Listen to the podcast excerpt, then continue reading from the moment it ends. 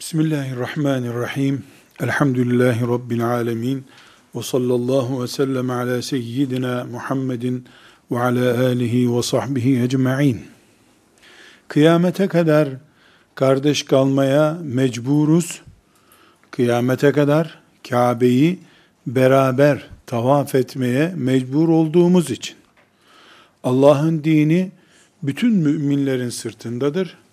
Bütün müminler kıyamete kadar bu dini taşımak zorundadır. Bunun için de kardeş kalacağız.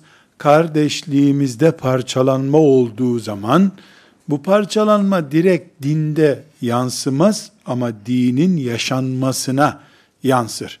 Bunun için de dedik ki Resulullah sallallahu aleyhi ve sellem birbirleriyle asırlarca savaşan kabilelerden kardeş bir mümin toplum çıkardığı gibi Resulullah sallallahu aleyhi ve selleme varis olmuş. Alimlerin de bu varis olmanın, peygambere varis olmanın gereği olarak etnik yapılarına ve benzeri farklılıklara rağmen müminleri kardeşçe bir arada tutmaktan mesuldürler namazı öğretmeye ve kıldırmaya, imam olmaya mesul olduğu gibi alimler, müminlerin arasındaki yapıyı canlı ve kardeşçe ayakta tutmaya da mesuldürler. Tam aksine eğer alimler ümmetin bir aradalığının engeli haline gelirlerse, beceremeyişlerinden, cahilliklerinden veya başka bir sebeple çok kitap okumuş olabilir, hayatı tanımıyordur, küfrün siyasi oyunlarını, ayak hilelerini anlamadığı için alet oluyordur. Çok heyecanlı, fevri davranıyordur. Müslümanlar arasında bu ayrışımlara neden oluyordur. Herhangi sebeple olursa olsun bu ümmetin peygamberinin varisleri olan alimler kesinlikle ümmeti bir arada tutan tutkaldırlar. Bu sebeple alimler bunun kıymetini ve önemini bilecekler alim olmayanlar da alimleri bu gözle görecekler. Abartmadan, putlaştırmadan, peygamberden kıymetli hale getirmeden. Burada bugün Sahih-i Müslim'den bir hadisi şerif okumak istiyorum.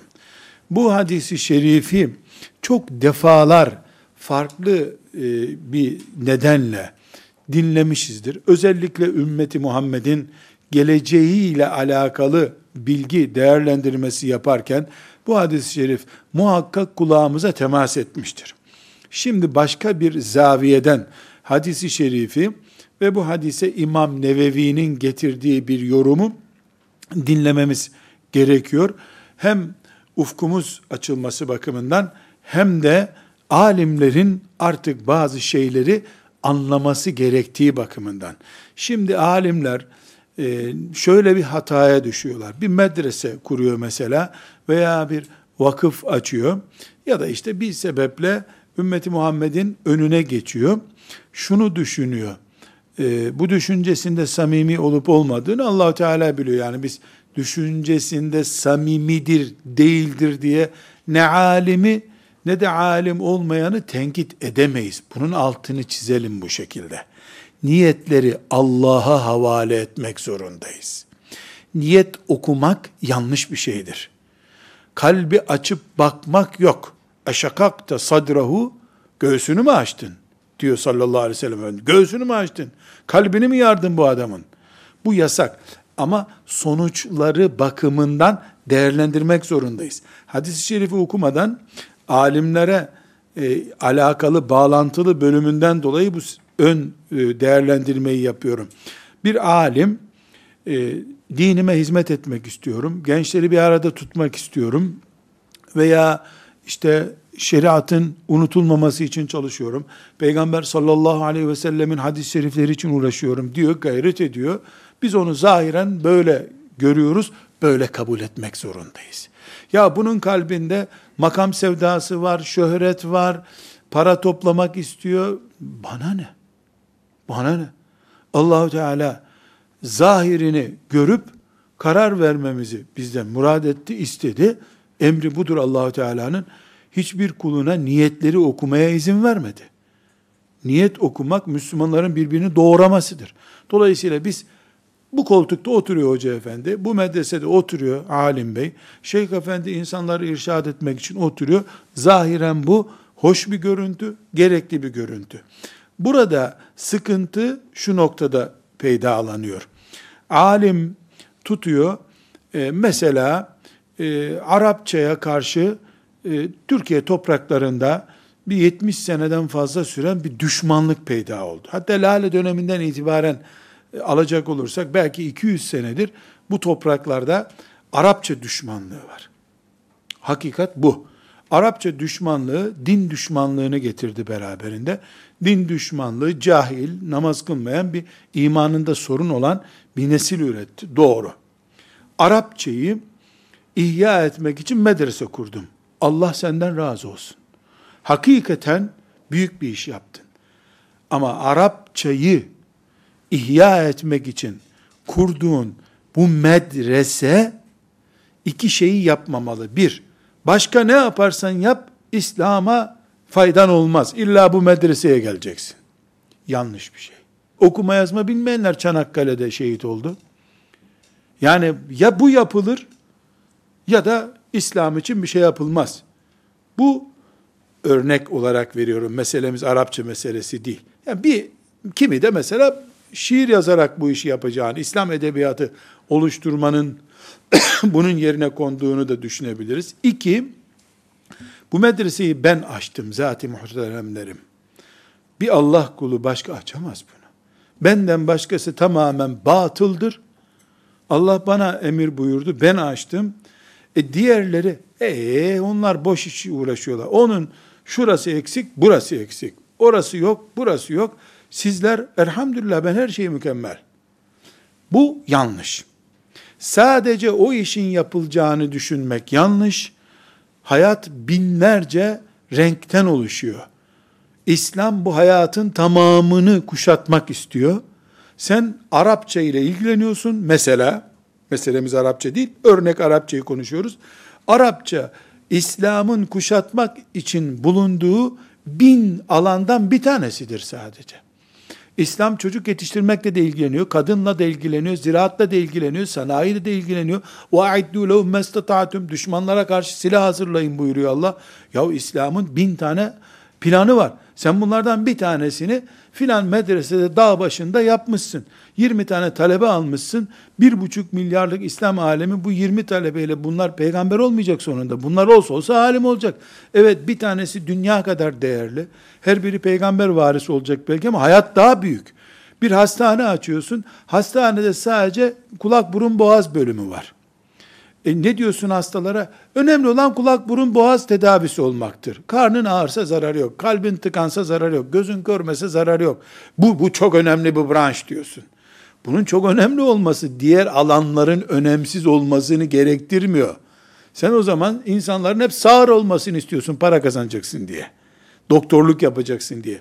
Bunun gibi bir sıkıntı alimlere bulaştığı zaman ne oluyor? Bunun da reklamını direkt ve dolaylı yapınca ümmeti Muhammed'in bütün enerjisi tek bir alana yatırılmış oluyor. Arapça köreltildi, Arapça söndürüldü, Kur'an söndürüldü. Dolayısıyla bütün ümmetin enerjisi Arapça medreselerine yığıldığını kabul ediyoruz. Öbür taraftan siyaset başkalarının elinde kalmış. Ziraate zaten girememişsin. Ticaret Yahudinin elinde kalmış. Sen istediğin kadar Arapça öğren. Arapça bu sefer senin elinde sorun haline dönüşüyor. Çok Arapça bildiğin için siyaseti düzeltemiyorsun sen. Hayatın tamamını kuşatmak için gelmiş bir dini bir alana daraltma sonucunu götürüyorsun. Halbuki doğrusu olan nedir? Dinimin bin alanda çalışacak, e, pervane gibi dönecek, mücahide ihtiyacı var. Bunlardan biri Arapça okuyacak, okutacak alimdir. Öbürü fıkıh okuyacak, okutacak alimdir. Öbürü siyasetle uğraşacaktır. Öbürü e, dünya kültürüyle uğraşacaktır. Öbürü İngilizce veya yabancı dil öğrenecektir. Öbürü e, turizme el atacaktır. İslam hayat dini. Güneşin aydınlattığı her yerde İslam bulunması gerekiyor. Bir apartmanda, bir dairenin içerisinde Arapça okuyarak İslam gelmiyor. Ama Arapça İslam'ın bir parçası mı? Yüzde yüz bir parçası. Kaliteli ve önemli bir parça mı? Olmazsa olmaz parçası. Kalp gibi. Ama tek başına kalp hayat demek değil. Beyne ihtiyacı var. Ciğere ihtiyacı var. Tırnağa ihtiyacı var. Bir kalp kaç para eder insan sağlığı açısından ya da kaç puan eder diyelim. Bir tırnak kaç puan eder? Tırnak hiç değerinde ama tırnağı olmayan insanda olmuyor, işe yaramıyor gibi düşünüyoruz. Şimdi bu girişten sonra hadisi şerifi okuyalım. Nevevi bakın bu hadise ne diyor onu bir görelim. Böylece bir alim ümmeti Muhammed'i bölmeye nasıl sebep olabiliyor hizmet ederken? Niyetini gene Allah'a bıraktık. Bunu kaçıncı defa tekrar etmek zorundayım. Niyetini Allah'a bırakıyoruz. Hayır mı murad etti? Şer mi murad etti? İhlaslı mıdır, değil midir? Bunu Allah'a bıraktık. Ama zahiren İslam'ın tek bir köşeden tutulmasının diğer köşelerinin de yok kabul edilmesi bakımından. Mesela bu medreseye gelmeyenler dalalettedirler. E, öbür medresede fıkıh okuyorlar. Ne yapacaksın fıkıh? Arapça lazım. Diyor mesela. Yahut da e, filan yerde bu sanayi tesisi kuruyor. Yok canım o lazım değil medrese kursun. Der mi bir Müslüman alim? Ya demez ama varsayalım derse ne sonuç çıkar türünden söylemiş olalım biz bunu. Efendimiz sallallahu aleyhi ve sellem ne buyuruyor? La tezalu taifetun min ümmeti zahirina alel hak la yadurruhum men khazalahum hatta yeti emrullahi ve hum kezalik. Durum dünyada durum ne olursa olsun bu hadis Müslim'in hadisi olarak bir müjde hadisidir. Bir strateji ifade eden hadistir. Ne buyuruyor Efendimiz sallallahu aleyhi ve sellem? Ümmetimden bir grup güçlü bir şekilde Allah'ın dinini yaşatmaya devam edeceklerdir. Onlara hiç kimsenin zarar vermesi mümkün değildir.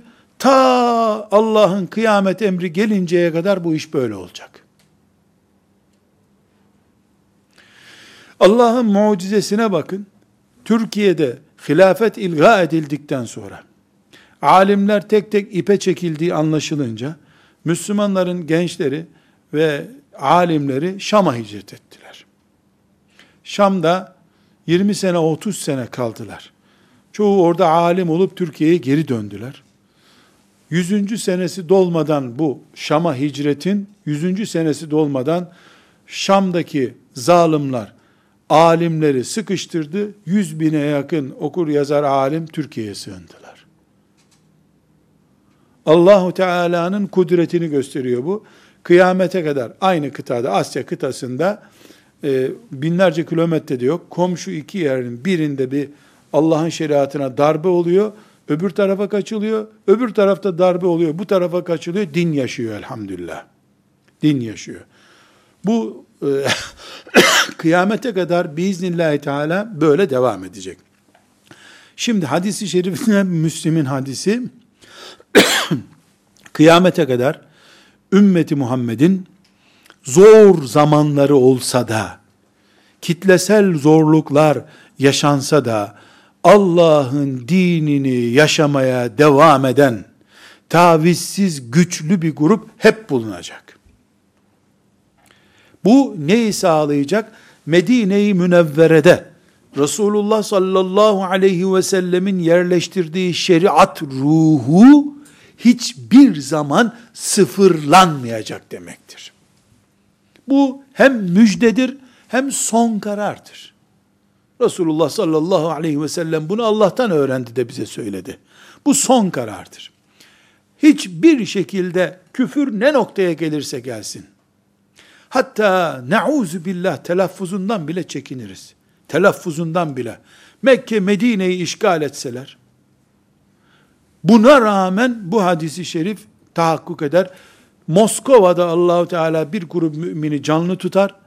Pekin'de canlı tutar. Güney Afrika'da canlı tutar. Mekke, Medine maazallah işgal altında olsa bile İslam'ın orijinaline zarar gelmez hiçbir zaman. Şimdi bu bir müjde ve son karar Allah'ın izniyle. Burada İmam Nevevi'nin güzel bir tespiti var. Bu tespiti e, beyan etmek için bu hadis-i şerifi okudum. Diyor ki, bu bir grup Allahu Teala'nın şeriatını yaşamaya devam edecekler. Bu ışık hiç sönmeyecek ifadesi. Bu grubun filan diyarda mesela Kudüs'te, Yemen'de bir koloni şeklinde İslam'ı yaşayan bir kitlenin olması şeklinde tecelli etmez. Bir grubu İslam adına silah kullanan mücahitler olarak o bölümünü yaşatırlar.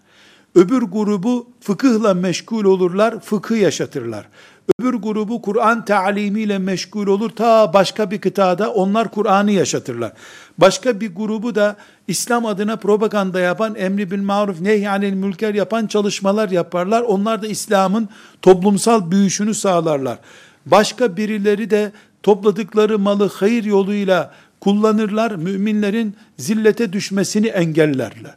Allahu Teala Medine-i Münevvere'de Peygamber sallallahu aleyhi ve selleme bir kitle olarak yaptırdığı şeyler dünyanın farklı bölgelerine dağılmış gruplar tarafından da olsa yaşanır bu. Böylece bunların toplamını melekler izlediği zaman dünyayı, müminlerin amellerini izledikleri zaman Yemen'deki bir grubun fıkıh çalıştığını, İslam'ın fıkhının ölmesini engellediğini, Türkiye'deki bir grubun dağlara çekilip Kur'an-ı Kerim talimi yaptığını, filanca müminlerin de Kudüs'te Yahudi'ye karşı savaş yaptığını, öbür taraftaki müminlerin de emri bil maruf olacak şekilde İngilizce bültenler ve siteler yayınlar yaptığını vesaire, başka bir grubun biriktirdikleri paralarla Afrika'daki misyoner faaliyetlerine karşı Müslümanların çocuklarına hayır sadakalar yapıp kuyular açtırıp vesaire oradaki Müslüman çocukların, nesillerin Hristiyan olmasını engellediklerini görür melekler bunların toplamından peygamberin müjdesi tahakkuk eder bir grup kıyamete kadar Allah'ın dininin nurunun sönmesini engelleyecekler. Bu grubun bir binanın içinde toplu olmuş olması gerekmez bunu unutmasın müminler diyor Nevevi rahmetullahi aleyh. Bir alim, şimdi tekrar giriş bölümüne gelelim. Bir alim, bizim bu medrese olmasaydı İslam olmayacaktı. Heyecanıyla çalışması gerekir ama bu anlama gelen bir mesaj veremez. Bunu yaptığı zaman diğer Müslümanların önünü tıkatıyor, bölüyor Müslümanları. Bunu eğer kendisi yaparsa bu suç kendisindedir. Onun etrafındakiler o öldükten sonra mesela bu zatın kitapları okunmadığı sürece ahirete imanla gitmek mümkün değil der gibi bir tavır yaparlarsa onlar bunu yapmış olurlar. Böylece Allah'ın dinini yaşamak için ortaya çıkmış bir hareket Allah'ın dininin parçalanma nedeni olur. Kaş yaparken göz çıkarmak bile değil bu. Kaş yaparken kafayı koparmak bu. Onun için bir defa alimin bakış tarzı doğru olmalı. Yani ben olmasam din gidecek kadar heyecanla çalışacağım, samimiyetle çalışacağım, parasız çalışacağım, ihlasla çalışacağım. Ama ben hiçim Allah'ın mülkünde. Hiçim ben. Ben olmasam da Allah bin tanesini gönderir. Sonra bütün mümin kardeşlerimle beraber ben, ben burada medrese yapacağım. Onlar orada fabrika işlerini yapacaklar. Öbürleri cihat işini yapacak. Hep bir kardeşiz biz. Birimiz imamız, birimiz müezzinimiz, birimiz cemaatiz. Hep beraber namaz kıldık. Tıpkı bunun gibi İslam kardeşliğini, İslam uygarlığını birimiz medresede, birimiz e, kütüphanesinde, birimiz iş yerinde, birimiz tarlasında hep beraber ihya edeceğiz diye düşünmek zorundayız. Bu düşüncede sıkıntı olduğu zaman alimlerin eliyle Müslümanlar birbirlerinin hatasını arama kampanyalarına girerler. Bir alimin hatasını bulana cennet vaat ediliyormuş gibi bir tavra girilir. Halbuki eğer alimler yöntemiyle veya alimlerin etrafındakilerin yöntemiyle hata arama, konumunun yersiz ve yetersizliğini araştırma kampanyasına başlanırsa bu kampanyada ashab-ı kiramı bile kaybedebiliriz. Meşhur muhaddis İbn Hibban diyor ki Resulullah sallallahu aleyhi ve sellem'den başka incelendiğinde hatası bulunmayacak kimse yoktur diyor. Hatta ve hatta bir hata bulduk diye hadis rivayetini, onun fetvasını atacak diye bir karar getirirsek, ashab-ı kiramdan da hadis almamak lazım. Kur'an'ın şahitliğiyle yaptıkları hatalar var. Peygamber sallallahu aleyhi ve sellemin önünde hata yaptılar. Her sahabi yaptı bunu. Ali bin Ebi Talip gibi bir sahabi, Efendimiz sallallahu aleyhi ve selleme kalk namaza, namaza niye kalkmadınız sabah namazını derken cevap verdi. Verdiği cevap Efendimiz'i üzdü. Hata arıyorsan al hadin, Ali'nin hatası radıyallahu anh sil defterden o zaman. İbn Hibban'ın bu sözünü unutmuyoruz. Muhaddis bir zat bu. Bukhari Müslim ayarında değil ama İbn Mace ayarında bir muhaddis. Ne diyor? Ashab-ı kiram da masum değil. Hatasızlık diye bir şart getirirsek, bunu alimlere uygularsak eğer, hatasız olacak. Hiç hata yapmamış olacak. O zaman biz ashab-ı kiramı da kaybederiz. Bile bile bindiğimiz dalı kesmektir bu. Bunun için kaldırılabilir hata, kaldırılamaz hata. İyi yönlerini bile silip götürecek bir hata, iyilikleri arasında kaybolup gidecek hata diye ayrım yaparız.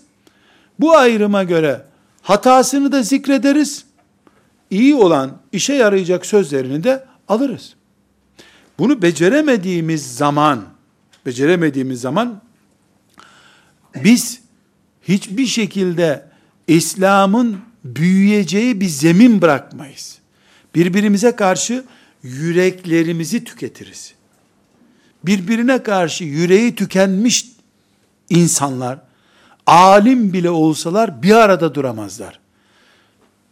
Bir arada duramayanların insanlığı din çatısı altında bir arada tutması mümkün değil. Dağıtma misyonunu üstlenmiş birilerinin toplayıcılık niteliği yoktur. İtici kimlik toplama vazifesi yapmaz. Ütüyle ütüyü ısıtan ateş aynı şey değil.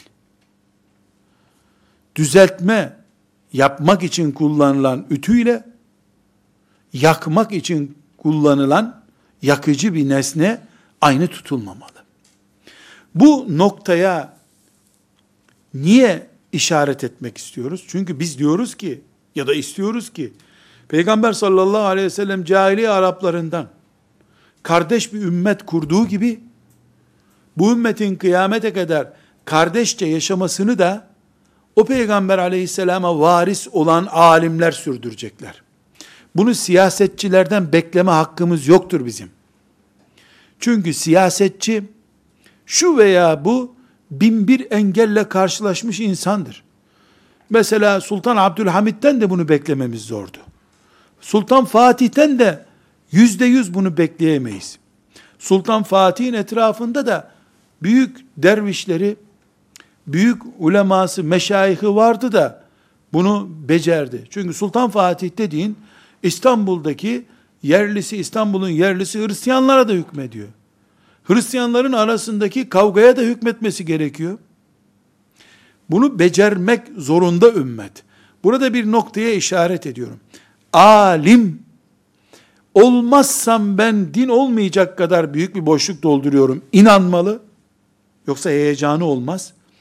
Ama onun pratiği bunu yansıtmamalı.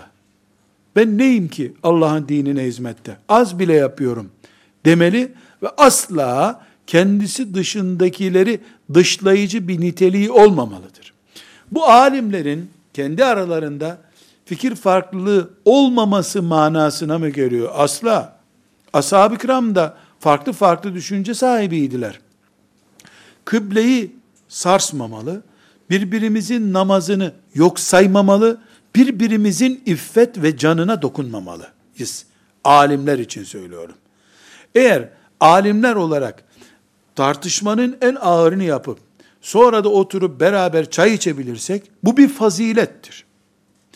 İlim namına yaptığımız bir münakaşadan sonra alimler olarak alimler yaptıktan sonra böyle bir münakaşayı daha sahih bir ifadeyle alimler böyle bir ifade tartışmayı yaptıktan sonra etrafında onları sevenlere haydi toplayın silahlarınızı bu haini benim fikirlerime muarız olan bu haini kaldıralım dünyadan derlerse ümmeti parçalama budur.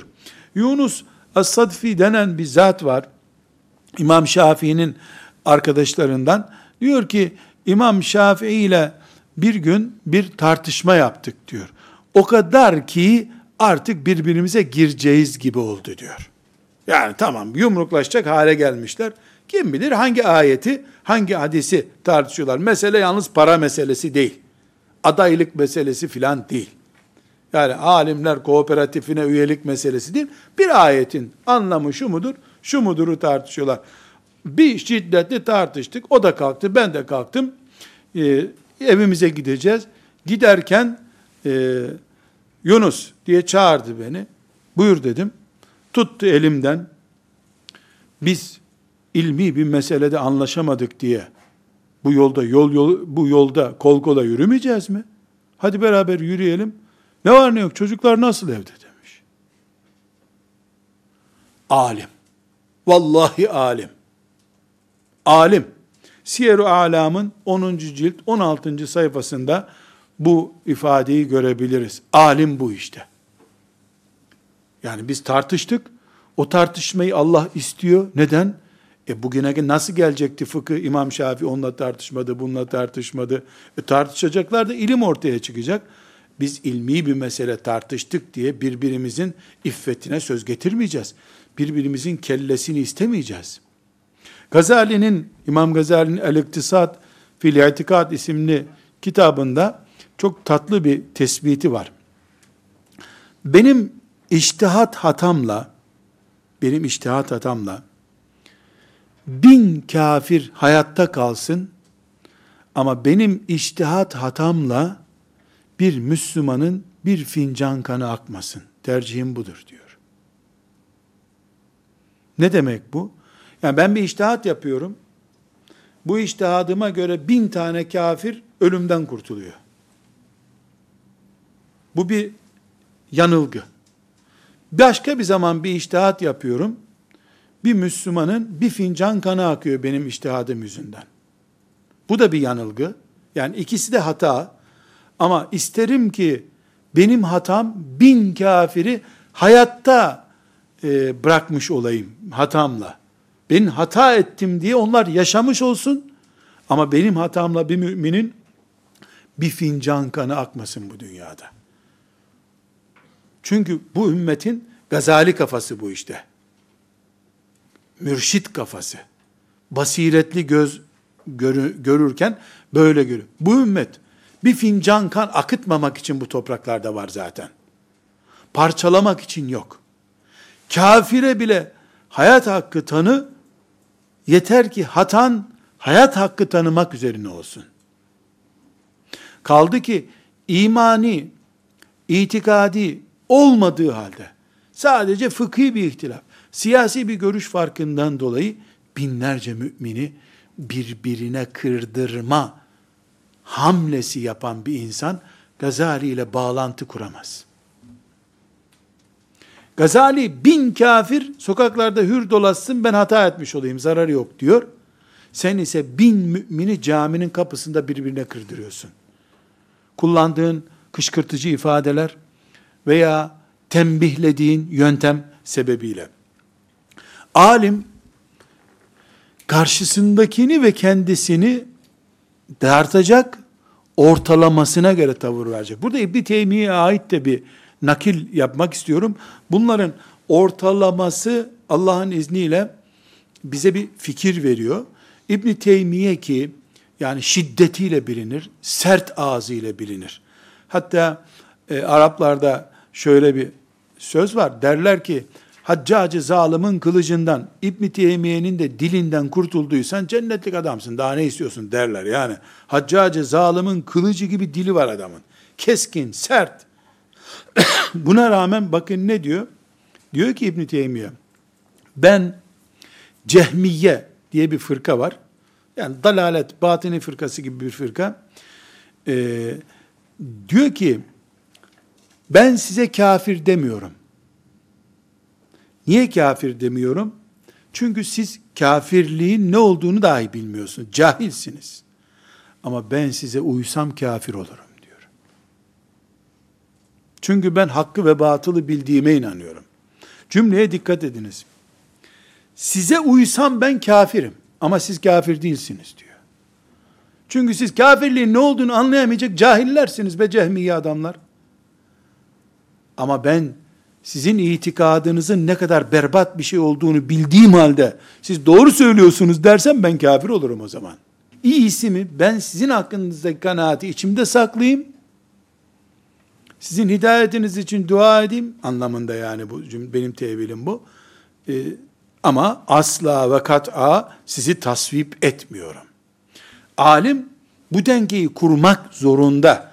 Cehmiye'nin batıl ve kafir bir fırka olduğunu biliyor. Böyle inanıyor. Ama bunu ilan etmekte fayda bulmuyor. Niye ben bunu ilan edeceğim ki diyor. Sizinle bu savaşımın bir anlamı kalmayacak. Size muvafakat da etmiyorum. Tavrımı koyuyorum. Ama sizin ne olduğunuzu çok iyi biliyorum. Burada e, överdiğim örnekler üzerinden ümmetimizin böyle şimdi bir tablo sergileniyor ya birbirini kırıyor ümmet. Alimler birbiriyle mücadele ediyor. O ona tweet atıyor, o ona tweet atıyor. Bu görüntü eskidir. Ama orijinal değildir. Adem Aleyhisselam'dan beri böyle tartışma usulü vardır. Orijinal İmam Şafii'nin tavrıdır. Allah için tartışırız. Haydi gel evde şerbet içelim diye alıp kolundan da eve gideriz. Gazali'nin kafası orijinaldir. Gazali anlamış olan Resulullah sallallahu aleyhi ve sellemin bu ümmeti birbirleriyle asırlarca kavga etmiş insanlardan nasıl bir araya getirdiğini anlar. Allah Gazali'ye de diğerlerine de rahmetiyle muamelede bulunsun. Burada çok önemli bir başlık açmak istiyorum. Önce İbni Abdülber, ilk muhaddislerden ya da e, Maliki mezhebinden itibaren hadis toplayan, yani hadisi derli toplu ilkeleştiren ulemadan, sonra İmam Zehebi, onun arkasından da İbni Hacer'in tespit ettiği çok önemli bir kural var. Birbirinin yaşıtı ve uzmanlıkta dengi olanların birbirlerine yaptıkları tenkitler dikkate alınmaz. Aksine yok kabul edilir. Muasırlar aynı yaştalar ama bu aynı yaşta olmalarına, aynı medresenin mezunu olmalarına rağmen biri öbürünü kesercesine konuşuyor. Yok kabul ediyor. Sapık diyor. Bu dinden değil diyor. Vesaire. Bakın marangoz manav hakkında konuşuyor demiyoruz. Çağdaş ölçüler olsun. İkisi de ilahiyat, ikisi de fıkıhta doktora yapmış. Biri öbürünü yok kabul ediyor. İbn Abdülber sonra Zehebi muvafakat ediyor böyle. İbn Hacer de bu böyledir diyor. Bunlar birbirleri hakkında yıpratıcı ifadeler kullandığında bunu yok kabul etmek zorundayız. Bir alimin niteliği, ilminin niteliği ve kendisi hakkında tarih konuşmalıdır. 50 sene sonra onun insanlığa ve Müslümanlığa maliyeti konuşulabilir. Hangi alim olursa olsun. Eserleri medreselerde okunur. Eserlerin üzerine tezler yazılır. Kimliği ortaya çıkar. Methedenler olur. Yerenler olur. Ortası bulunur bunun. Ebu Hanife rahmetullahi aleyhin yüzlerce sataşanı oldu. İmam Malik bile ona sataşanlardan biridir. Ama bu bahsettiğim sözü İmam Malik için söylüyor İbn Abdilber. Bunlar yaşıtlar ve denk insanlar. Bunların kavgasına girmemizin manası yok kabul yok kabul ediyorum bunu diyor İbn Abdilber. İmam Malik için İmam Malik'in üçüncü nesilden talebesi halbuki. İmam Malik'in torunu yani ilim torunu. Maliki mezhebinin umde şahsiyetlerindendir. Muvatta, İmam Malik'in eseri Muvatta'nın en büyük şarihidir. İmam Malik'in Hanefi mezhebinde Ebu Hanife rahmetullahi aleyhe itiraz ettiği ve sert ifade kullandığı yerde bu cümleyi, bunlar denk, birbirlerine karşı bu ifadeyi kullanıp bu yarayı büyütemeyiz ümmetin içinde diyor. Şimdi biz meseleleri anladık. Onlar birbiriyle bir araya gelmeye vakit bulamadılar, anlatamadılar demeye getiriyor. Çünkü denklerin birbiriyle sürtüşmesi sadece ilim alanında değil, evdeki abi kardeş arasında da vardır bu. Yaşıtlar arasında, aynı ailede yaşayanlar arasında da olur bu. Denklerin birbiriyle sürtüşmesi insani bir sorundur. İnsanın yapısında, genetiğinde olan bir sorundur. Alim de insandır nihayetinde. Niyeti iyi de olsa, bir e, hakikati ortaya çıkarmak için uğraşıyor da olsa İmam Malik'in niyeti kötü değil mesela. Haşa e, İmam Ebu Hanife rahmetullahi aleyhin koltuğunda gözü yoktu. O zaten konuşurken Ebu Hanife yoktu bu dünyada. Ama buna rağmen ne yapıyor İmam Malik? Sert diliyle Allah için bildiği hakikati gizlemiyor. Bu yanlış diyor. Hem İbn Abdilber bunu naklediyor, büyük bir muhaddis olarak, alim olarak, sonra da diyor ki bu tip şeylere fazla abartmamak lazım. İnsan olarak bunu söylediler. Yani Allah hepsine rahmet etsin der, yolumuza devam ederiz diyor. Eğer İbn Abdülber, Zehebi ve İbn Hacer gibi üç asrın üç farklı alimi, üçü de ter, teracimle meşgul olmuş, yani ümmeti Muhammed'in ulemasını incelemiş üç büyük şahsiyet bunlar. Bu zatlar eğer böyle bir ölçü koyuyorsa, bundan 7, 8, 10 asır öncesi için, yani geri gidildiğinde İbn Abdülber, ta 10. 10 sene 10 asır öncesine doğru gidiyor. Bu ümmetin büyük isimleri. Kendilerinden daha büyükler için böyle ölçü koyuyorlar. Hadiste de bu bir kural olarak kullanılıyorsa eğer.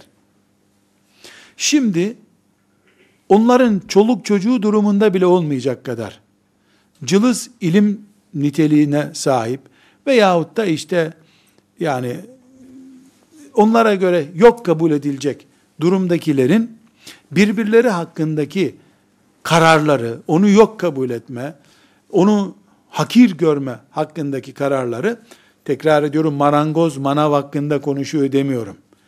İki, aynı alanda, aynı kulvarda yarışan insandan söz ediyorum. Birbirleri hakkındaki ithamlarını ümmeti Muhammed gündem yaparsa sapar. Söylemek istediğimiz budur. Mevcut enerjisini boşa harcamış olur ümmet. Müstakbele ait yatırımlarını mevcut kısır yörüngeli bir kavgada heba eder gider ümmeti Muhammed. Halbuki bu ümmetin kıyamete kadar kardeş kalmasına yönelik ihtiyacımız olan enerji asla bu asırda tüketilmemeli. Çünkü gelecek asır çok daha büyük sorunlara gebe. Gelecek asırda çok daha büyük dertler bu ümmeti bekliyor. O kadar büyük dertler bu ümmeti nefes nefese beklerken Şimdi kalkıp da ümmet bugünden erzağını tüketirse yarın ne yiyecek bu nesiller? Bunu düşünemeyen alim olarak anılmamalı zaten. Hayatı kendi yaşadığı günden itibar ibaret düşünen veya kendi ekolünden ibaret düşünen birisi aklı başında değildir ya. Benden sonra tufan olsun diye beddua eder mi insan? Bu bir tür ben yaşayayım, benim talebelerim de, benim sevenlerim de yaşasın, benden sonra tufan da olsa zarar yok demeye geliyor. Bunu asla kabul edemeyiz. Tıpkı Zehebi'nin dediği gibi, birbirleri hakkında konuşan denk alimlerin sözlerini söylenmemiş kabul ederiz diyor rahmetullahi aleyh. Söylenmemiş kabul ediyoruz. En nazik bir şekilde yapılmış bir tenkittir aslında. Bunu niye söylüyorsunuz da demiş oluyor. Ama Zehebi burada enteresan bir örnek veriyor. E, kendisinin Sekavi ondan naklediyor. Ondan sonra gelen ulemadan. E, oğlu var. Zehebi yani tanıtmaktan hayal ediyorum. Zehebi tanımayan insan ne anlıyor bu dünyada bilmiyorum. Zehebi mezhepler üstü bir isim hadis konusunda. İslam tarihi konusunda, İslam alimleri tanıtımı konusunda olağanüstü bir isim. Allah rahmet eylesin. Ee, oğlu Ebu Hureyre imiş adı. Çocuğunu Ebu Hureyre vermiş. Buradan da kafasında nasıl bir çocuk yetiştirmeye dair bir proje adamı olduğu ortaya çıkıyor. Sehavi diyor ki, e, oğluna Ebu Hureyre ismini verdi. Ona güzel Kur'an-ı Kerim ezberletmiş. Hafızlıkla başlatmış. Sonra e, çocuk tam işte Bukhari'yi ezberleyecek filan derken biraz tembelliğe vermiş. E, onu anlatırken Zehebi rahmetullahi aleyh Kur'an ezberi iyiydi. Kur'an'ı unuttu, bitti demiş. Şimdi burada ne yapıyor? Oğlu hakkında bir karar kullanıyor. Oğlunu alim yapmak istemiş. Kur'an'la başlamış. Kur'an'ı ihmal edince çocuk sıfırlamış her şeyi. Baba oğlu hakkında konuşur. Oğul baba hakkında konuşur. Neden? Bir sonraki nesil o çünkü. Ama kardeş kardeşe konuşmaz. Şimdi Zehebi denkler birbiri hakkında böyle ileri geri konuşmasın diyor ama oğlu hakkında kendisi konuşuyor. Oğlunun Kur'an ezberini zayıflattığını, dolayısıyla gözünden düştüğünü söylüyor. Yani biz e, bunu niye örnek olarak getirdim? Şimdi Zehebi, İbni Hacer, İbni Abdülber, alimler denkseler birbirleri hakkında konuşmasınlar, ümmete zarar vermesinler diyor derken, yani bu konuşmasın kimse, bu işleri gömelim, boş ver, mezarda unutulur bunlar demiyor. Kendisi çok çetin ifadeler kullanıyor. En başta oğlunu yaralıyor. Oğlunu yaralama veya oğlunu hatalı hatasını ortaya koymak konusunda haklı adam tenkit edilecek bir tarafı yok. Burada e, özellikle alimler birbirleriyle cedelleşirken aslında İslam'ı tüketiyorlarsa bundan alim olmayanlar da mesuldürler. O alimi e, propagandasıyla, sadakasıyla, yardımıyla, dersine katılmakla teşvik eden, alime prim veren de mesuldür bundan. Ben ne edeyim Allah'ın dostu bir alim. Ben alime karşı mı çıkacaktım diyemez kimse. Namaz kıldırırken abdesti bozulunca bir alim hemen duruyor musun arkasında? Ne yapıyorsun? Bu adamın abdesti bozuldu diyorsun. Camiyi terk ediyorsun. Ya da hoca git abdestini al gel diyorsun. Bu alimde görüyorsun ümmete karşı hassasiyeti bozulmuş. 10 senedir sen bunun etrafındasın. Derslerine gidiyorsun. Hep kendi ekseninde çeviriyor seni. E kendi ekseninde döndürmesinden sen kasıt aramasan bile ümmet çapı açısından yetersizlik aramak zorundasın. Evet kötü adam olmayabilir bu alim. Büyük oranda da değildir zaten. O kadar ayet, o kadar hadis bilen bir adam elbette kastı yoktur ama yetersizdir. Çapı yoktur adamın. Bir buçuk saat, iki saat, bazen üç saat konuşuyorsun. Bu üç saatte şahıslar hakkında yaptığın yorum, okuduğun ayetlerin on katı oluyor. Okuduğun hadislerin yirmi katı oluyor. Sen demek ki bizim enerjimizi kendi iç sürtüşmelerinle tüketecek bir hatanın içerisindesin. Kastı tekrar ediyoruz. Kastı asla e, gündeme getiremeyiz. Yani casus bu. Bunu kafirler aramıza koymuştur. Diyemeyiz. Öyle olduğu belgelenirse ayrı bir mesele ama bunu biz özellikle araştırıp karıştırıp yani bunu keşfetmenin bir sevap olduğunu zannedemeyiz. Çünkü ümmetin alim kaybetmeye takati yoktur. Her alim bir yıldızdır. Her yıldız söndüğünde gök biraz daha karanlık kalır. Hadis-i şerif ne diyor? Alimin ölümü alemin çökmesi gibidir. Bir alem çöküyor bir alimle diye düşünmek zorundayız.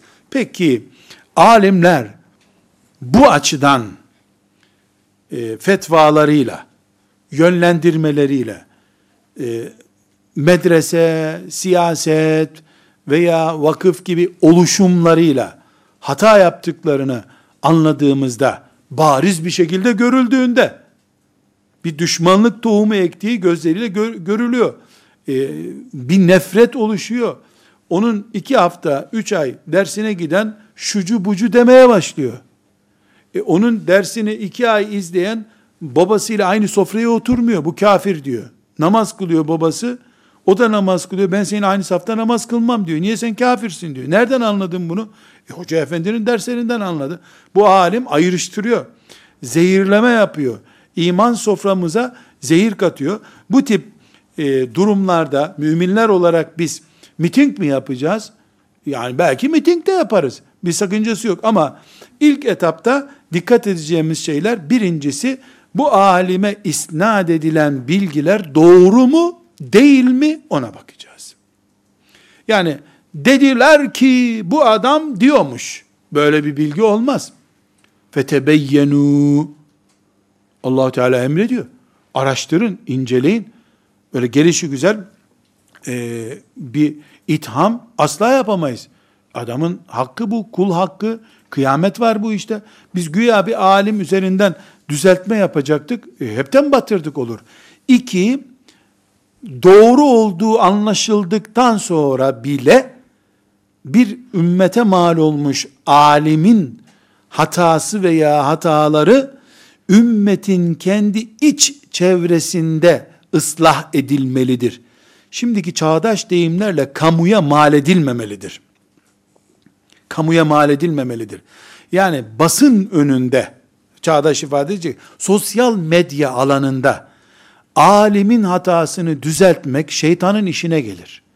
O alim çıkıp dese ki, sosyal medyada bir sürü tweet atılmış, benim filanca sözüm, hakikaten ben de bu gece oturdum, Rabbim affetsin, gerçekten hataymış, şahit olun kardeşler, ben bu hatadan tövbe ettim, istiğfar ettim, kim bunu da bana e, bildirdiyse Allah ondan razı olsun. Ya ne kadar güzel bir tavır bu. Bu bile kötülük namına bir yatırımdır. O hata toprağa tohum olarak düşmüştür o gün. Günün birinde samimi bir düşünce olarak çıkacaktır o. Çünkü la yuhibbullahul cehra bissu. Allah kötülüklerin konuşulmasından razı olmuyor. Prensip budur. Mümkün olduğu kadar mesela alimler arasında bir ortamda bu islaha çalışılmalıdır. Mesela bu onun aile çevresi içerisinde. Mesela filan vakıftan oluşturulmuş üç kişilik bir ekiple bu düzeltilmeye çalışılmalıdır. Kamuya mal olduktan sonra kamu da bunu bir daha düzeltemez. Bunun en bariz örnekleri ta ashab-ı kirama kadar yanaşan olaylarda vardır. Biri çıkıp bir söz söylüyor. Ömer bunu duymadan tövbe et çabuk diyorlar. Çabuk Ömer duymadan bunu tövbe et. Adam tövbe ediyor. Tarih kitaplarına geçmiş. Bugün ideoloji olarak karşımıza çıkıyor aynı şey. Aptal mısın bunu nasıl söyledin diyorsun. İdeoloji oluyor bugün. İmam Gazali'nin mezara gömdüğü batıniye ekolünün düşünceleri bugün fakültelerde tez olarak konuşuluyor. Ağaç dikersen erozyona karşı namaz gibi ibadet yapmış olursun sözü bundan 950 sene önce Bağdat'ta söyleniyordu. Şam'da söyleniyordu Batini ekolü tarafından. Şimdi medyalarda söyleniyor. Dolayısıyla batılın yayılması çok tehlikeli. Üçüncü nokta biz bir alemin Allah'ı inkar, melekleri inkar gibi, kaderi inkar gibi temel din esaslarını sarsması durumunda o zaten bizden değil. Onu yok saydık gitti hayatta. Bunun dışındaki ameli hataları, yanlış düşünceleri alimin herhangi bir şekilde defterimizden silinmesini gerektirmez. İyi taraflarını almaya devam ederiz. ihtiyacımız varsa. Başka bir alim daha iyisini verirse ondan da alırız. Biz alimleri ümmete bal üreten arılar gibi görürüz. Boş duran arı olursa o arı zaten bal yapmıyor. Yaptığı bal zehirliyorsa onu da yemeyiz. Eskiden ballar zehirlerdi. Şimdi ilaç milaç sıkıyorlar. Bal zehirlemiyor. Bazıları da eşek arısı oluyor hep sokuyorlar. Ona da maske kullanacaksın. Dikkat edeceksin. Yani bazıları da eşek arısı da olur. Eşek arısı diye bir şey var. Bol bol insan öldürür. Yani insan zehirler. Her halükarda biz alimlerin herhangi bir şekilde kamuya mal edilerek, teşhir edilerek hatalarının düzeltilmesini İslam'ın temel hata düzeltme mantığına aykırı buluyoruz. Burada e, bir dördüncü vazifemiz alimlere karşı e, alimin yanlış yaptığı şeyi tespit ettik. Bunu yaymadık. Bizim asıl vazifemiz onun yanlışının karşısına doğrumuzu ikame etmektir. Diyor ki, diyor ki, çoraba mesedilir. Bu yanlış olduğunu düşünüyoruz biz. Bir kamyon çorabı alıp İstanbul'un meydanlarında yakarak buna mesedenleri de bir gün böyle yakacağız demek İslami bir usul değil. Ne yaparım peki? Ayağı yıkamanın nasıl Kur'an'ın emri olduğunu, Peygamber aleyhisselamın sünneti olduğunu her yerde anlatırım.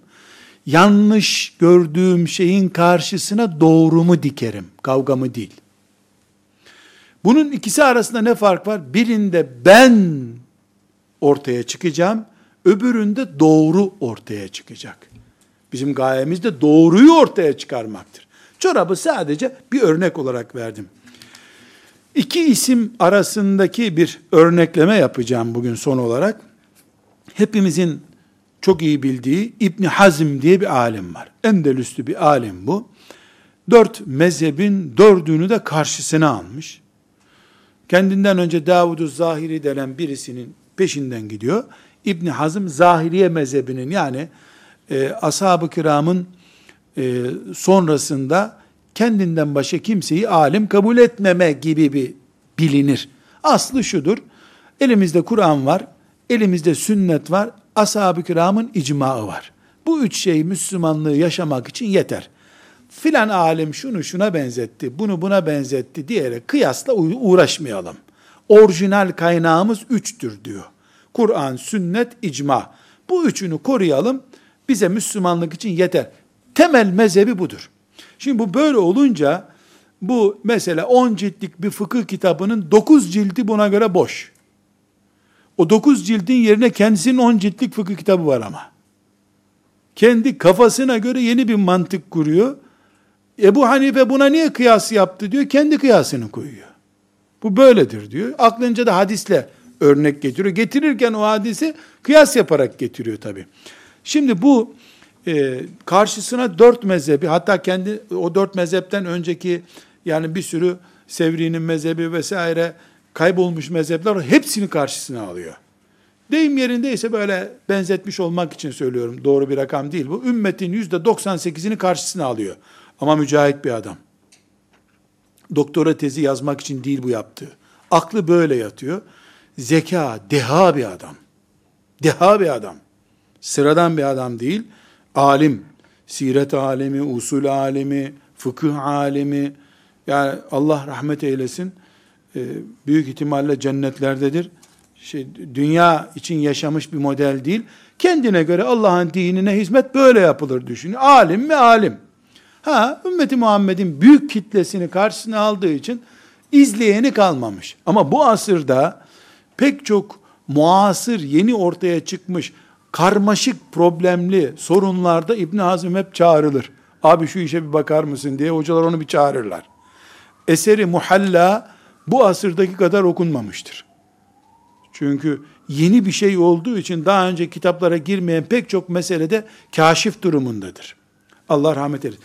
Zehebi ise Şafii'dir. Kuvvetli Şafii'dir. Akidede de Selefi mantıklı bir adamdır. Otomatik olarak İbn Hazm'in karşısındaki kadrodan. Yani İbn Hazm'ı onun yanında anamazsın zannediyor.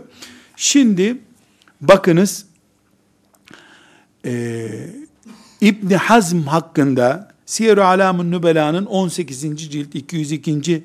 sayfasında özellikle kısaca zikretmek isteyeyim.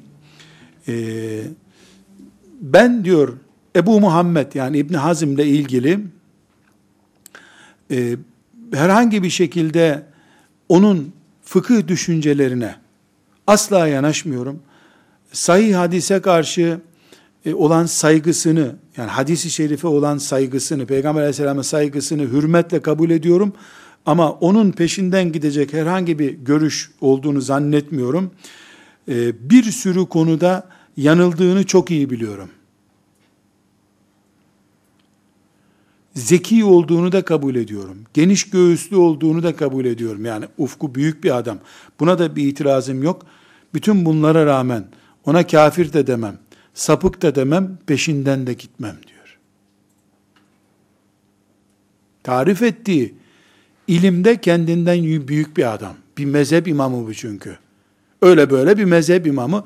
Zehebi ise İbn Teymiye'nin talebesidir. Alim bir adam, büyük bir alim. O ondan İbn Hazm ondan daha bir puan yukarıda duruyor konumları itibariyle. Fıkıh dünyasındaki ağırlıkları itibariyle. İbn Hazm zahiri ekolün iki numarasıdır. Zehebi Şafii mezhebin 200.sü bile değildir. Bir numaralı fukaha listesinde değil. Ama ne diyor? Sapık demem, kafir demem, peşinden gitmem. Peygambere saygısına hayranım, zekasına hayranım, ufkuna hayranım, o kadar diyor. İnsanlık bu, Müslümanlık bu, örnekte bu. Velhamdülillahi Rabbil Alemin.